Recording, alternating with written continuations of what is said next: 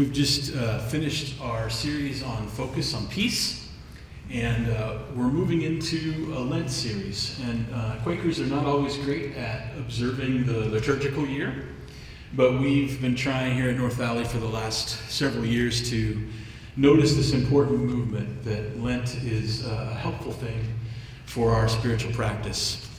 And there's lots of ways to look at Lent. Uh, there's a lot of a lot of times we look at the practices of Lent, of the asceticism and taking the time aside to uh, purify ourselves, those kind of things, without looking at the heart of Lent, which is the preparation for uh, Jesus' resurrection. That This is a way to put ourselves in a place to be more receptive to what Christ is doing, what the risen Christ is doing in our lives. So, what we're going to do uh, this time is something that we kind of do with uh, fear and trembling. I'll get back to that in a moment. But uh, as Leslie and I spoke, and uh, as there's been some movement that we've heard from some of you all, we want to start looking at what are these kind of core things in what we believe that form us to be who we are. And so, one of those things that seems obvious to do during Lent is to look at what we've known as usually called atonement theory, which is how do we think about what Jesus death and resurrection on the cross means. Uh, and it's something that often in churches we don't think about much. We just sort of say, well, whatever you assume is what happened. And the, and the truth is, there's a lot of things that we could, that people have assumed and said has happened over the years uh, to make sense of this uh, that, that we just assume and we don't look at. So we're going to take some time over the next month or so to look at some of those ways that people in the history of the church have thought about this. So I want to say a couple things about that process this week to invite us into it. We're in a new place right now uh, with all that's happening culturally and in the church. And I don't want to be melodramatic about it. That's a joke. Um, but there's several things that have happened in our, in our community life and in our broader culture that make a big difference of where we're at and how we're thinking about these things now. So, one of the things that happened in the last five years, uh, for those of you who've been around for a while, I'm sure you remember it, uh, we left the yearly meeting. And that was kind of our spiritual faith home for since the beginning of North Valley. And we haven't joined with another yearly meeting yet. And so that means all the things that we've said, that we officially declared we believe, we have left those in an official way. Doesn't mean we've left them in our thinking necessarily, but we no longer have a guiding uh, document or set of things that we have said, this is what we believe. Uh, we tried. And what was really kind of funny about that is at North Valley, when we tried, and some of you might have been part of that process, we were great on what we should do. Like everybody agreed. You know, what it means to love Jesus is to do these things. And then we started talking about what are the theological underpinnings of doing these things, and we could not agree like almost immediately, we had a very divergent conversation where up to that point we had a very sort of unified conversation. And you know, if you're if I was able to step back from it, I thought it was kind of amusing. When I was sort of pulled into the middle of it, I thought, oh no, how are we ever going to do this together? So that's one thing that's happening is that we're in this new place of we're trying to decide what is it that we think here? What can we say about who we are and what we believe? Our broader cultural context uh, is also in a new place. Um, the church, uh, not just the Friends Church, but the church in general, has done a lot to lose trust with people over the last, I don't know, probably two millennia, but um, more seriously and, and more pertinent for us, in the last 40 years, there's been a lot of things that have happened that have broken trust.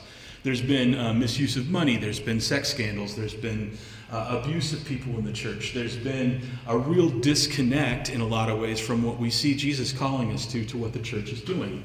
And this is a broad movement um, within the church overall, and it causes us to question. There's a whole new uh, access to knowledge. You have it in your pocket right now. You could look up, or most of you, uh, you could look it up, anything you want to know, you could look up and find some answer to. And so this is a revolution for us. And I think we forget, because it's so convenient now, how easy it is to, to know about things, or at least to gain some mm, academic or trivial knowledge for sure. And these things start to seep into our lives. There's ideas and thoughts that are present in our culture, or at least in our subcultures, that begin to ask questions that we wouldn't have asked before because we didn't know about it. It, was, it probably was there, but we didn't know about it. And in some ways, that's causing a lot of us, I think, to do some deconstruction of our theology. We're starting to kind of tear it down and say, what does this mean? How does this work? Does this stuff go together? And I want to make the note that it's really easy to do deconstruction. It's not hard to tear something down, it's hard to build something back up. And so, part of the challenge that we want to kind of take on as we think about these things is how do we rebuild something? How do, how do we come to a place where we're comfortable with some things that we can say we are about rather than just the things that we say we're not about? And that's harder work. Some of you know um, my friend, and probably some of your friend, Bruce Murphy. Uh, he's been a pastor and uh, a college dean, and he's a wise guy uh, in both senses of that term. And uh, he, he said to me several years back, which seems like an obvious thing to say, we have to take seriously the cross if we're going to be followers of Christ. And I think sometimes the cross is this sort of like, what do we do with this? What do we do with this? And some of us would rather just ignore that that's a critical part of following God. But if we're going to be followers of Christ, that's sort of a central part of the story. We can't just let it alone. And we might be encouraged to recognize that this is not a new problem to figure out what do we do with this part of the story. So if we look at Philippians 2, this is one of uh, you know pastor's favorite verses when we're trying to work out what we believe because it seems to suggest that we ought to. Continue to work out your salvation with fear and trembling, for it is God who works in you to will and act in order to fulfill his good purpose. Now, this may seem uh, a little crazy that I'd never noticed this before, but when I started looking at this verse this week, I had never put together that the verses that come before it, which are Christ, uh, is Paul talking about the Christ hymn. Like, be of the same mind as Jesus. Be willing to be humble, to sacrifice yourself for the good of others. And this follows that directly. And, you know, some interfering monks at some point decided there ought to be a little break there, so we didn't connect those things. But I don't think Paul, when he wrote that, had disconnected thoughts going on. I think these are about the same thing. So there's this call from Paul that we're to be like Christ, to sacrifice ourselves for God's good work. And, second part, that we often leave out of the Philippians thing is we, we stop at the fear and trembling. And that's really not the right place to stop. You know, that's like stopping the movie Beauty and the Beast when the beast is dead and saying the movie's over. You know, like you want the resurrection of the beast at the end of the movie, not just him dying. And we're not just stuck to work out our theology with fear and trembling, but, but Paul continues For it is God who works in you to will and act in order to fulfill God's good purpose. I was really grateful for Cole bringing that peace be still, uh, Jesus on the lake story, because it, it emphasizes the same idea. We can trust God even in the midst of our fear and trembling, that God will work through us. We don't have to work all of this out intellectually to make sense of it. We have to trust that God will work through us to work this out. So, one encouragement is even since Paul was writing, people have been trying to figure out what do we do with the cross? He's even more clear about it in 1 Corinthians. He says this, uh, 1 Corinthians 1 22 through 24. For Jews ask for signs, and Greek desires wisdom, but we proclaim Christ crucified, a stumbling block to Jews and foolishness to Gentiles. But to those who are called, both Jews and Greeks, Christ the power of God and the wisdom. Christ is the power of God and the wisdom of God. So that is to say, look, this has always been a bit confusing. It doesn't fit our paradigms very well. So we got work in front of us, and yet we can trust that God will continue to work with us. And making sense of this may not be the main call. Some of this comes down to what we call orthodoxy, Orthodoxy literally means right thinking. And much of the writing we have in the New Testament is actually there to kind of promote orthodoxy. It's at least to fight against heresy, which is like willfully wrong thinking. And so there, there's all the, particularly the letters, are saying, you know, this is how you should think about this, and don't think about it this way. There's different pieces of that going on historically that people are thinking about things like Gnosticism, which is saying, if I understand it, then it's all about my head, it's not about my body, it's not about my whole life. And you see a lot of Paul's writings fighting against that. So this idea of right thinking is not, I mean, it's there from the beginning, let's put it that way. They're, the folks who are in leadership in the church from the beginning are trying to say there are good ways to think about this, there are not so helpful ways to think about this. But a lot of these kind of um, orthodoxy, right thinking, comes about at the same time that Scripture is canonized. So when they gather all the sacred writings that have happened historically and they say, what really represents what we think is God's word to us long term? Like, this is what we think is important. Uh, a lot of that happens in uh, the fourth century in Rome, and a lot of the creeds that we say are orthodox ways of thinking about things also happened in Rome at about that time. So we can once again send a thank you letter to Constantine and the Romans for codifying what we should think. Or perhaps we should say, trying to codify what we should think about Christianity. And there's a bit of a departure here from Paul's work of saying, work out our salvation.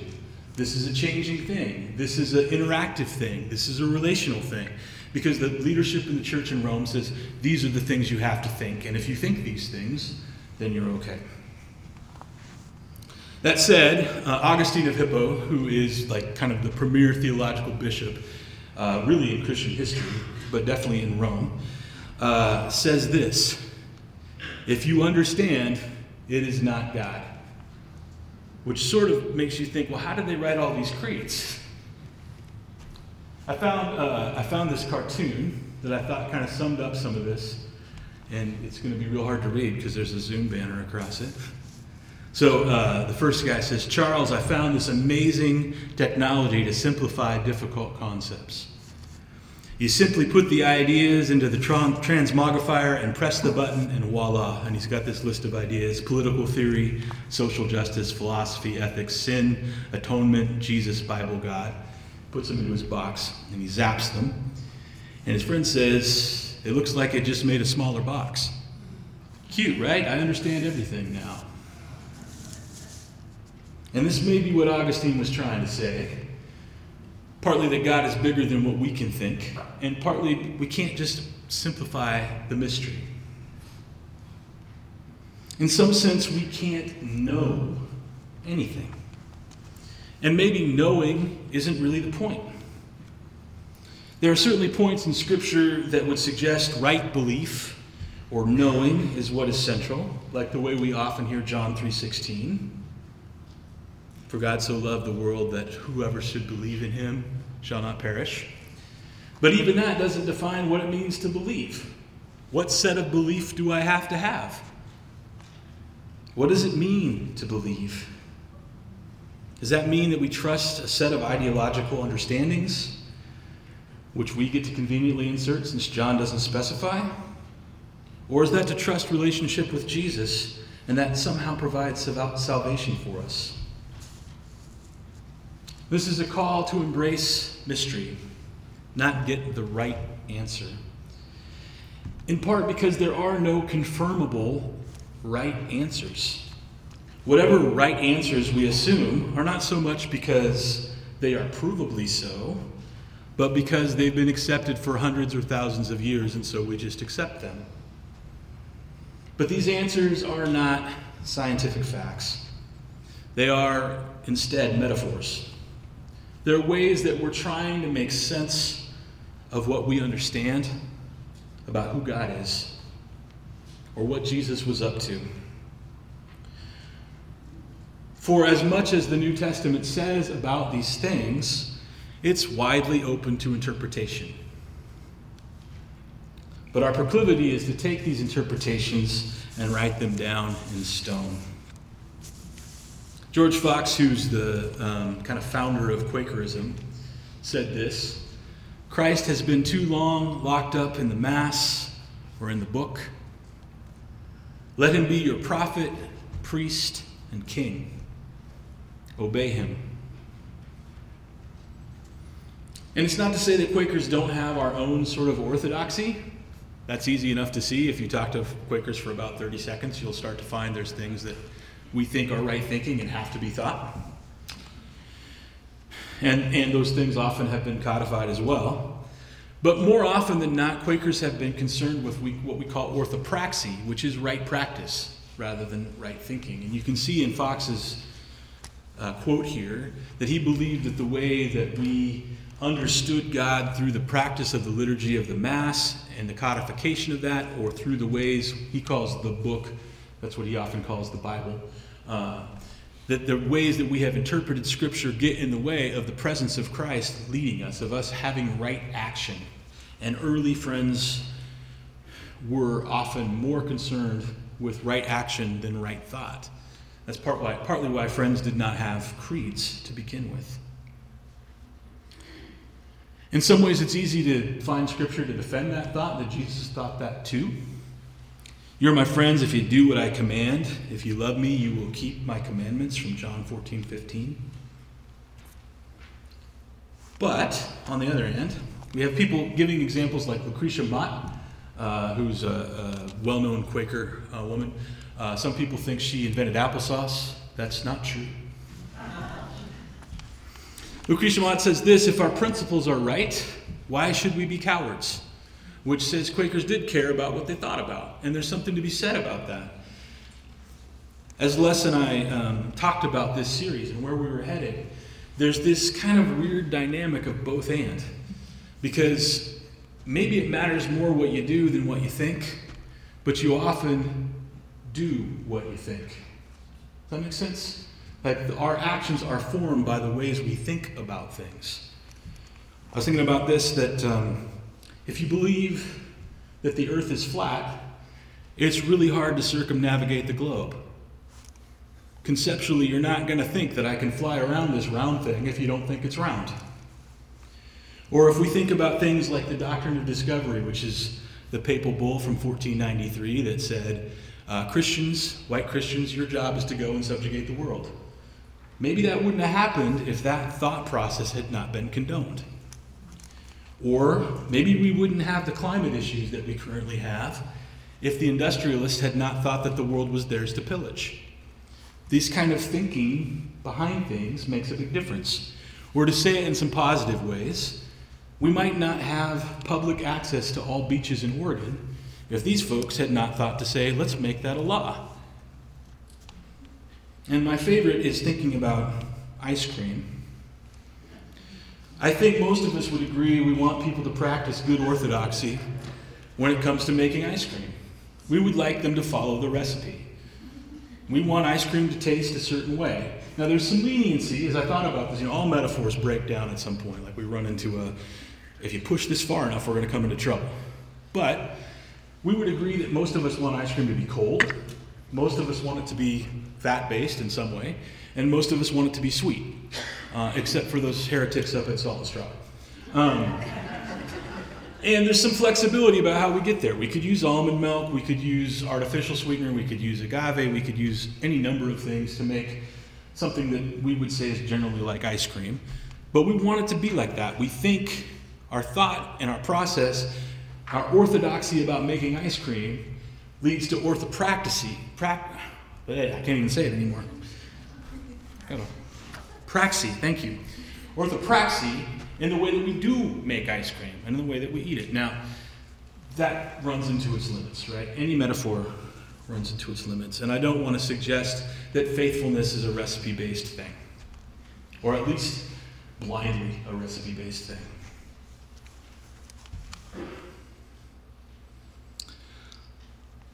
We want to be careful about what we think, not because we got to get the right answer, but because we want, if we continue to press this metaphor too far, we want a frozen treat that makes sense to eat.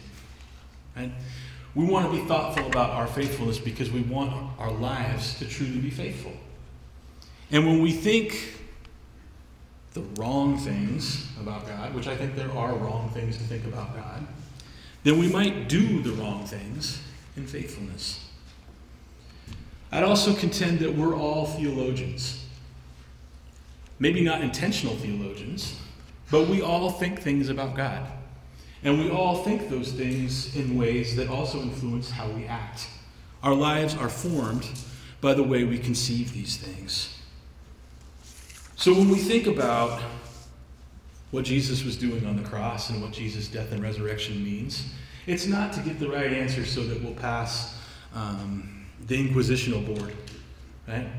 It's so that our lives will be formed, so that our ideas will be formed in a way that we get as close to good relationship with God as we can. During this time of Lent, we want to make sure to make space to explore and wonder and to pay attention to how faithful folks who've come before us have tried to make sense of all this. And I might encourage us to remember Buechner's words that we opened the service with several weeks ago. Are we willing to play at this? Are we willing to hold this loosely rather than tight? I think sometimes we think God can't handle it if we think the wrong thought. And that seems to me to be a pretty small God. So maybe we have some space to experiment in our thinking, to wonder about why do we think that? And does that actually work out if we work it all the way through? That we might see this as a chance to meet God in a new way, rather than seeing it as a test that we might fail.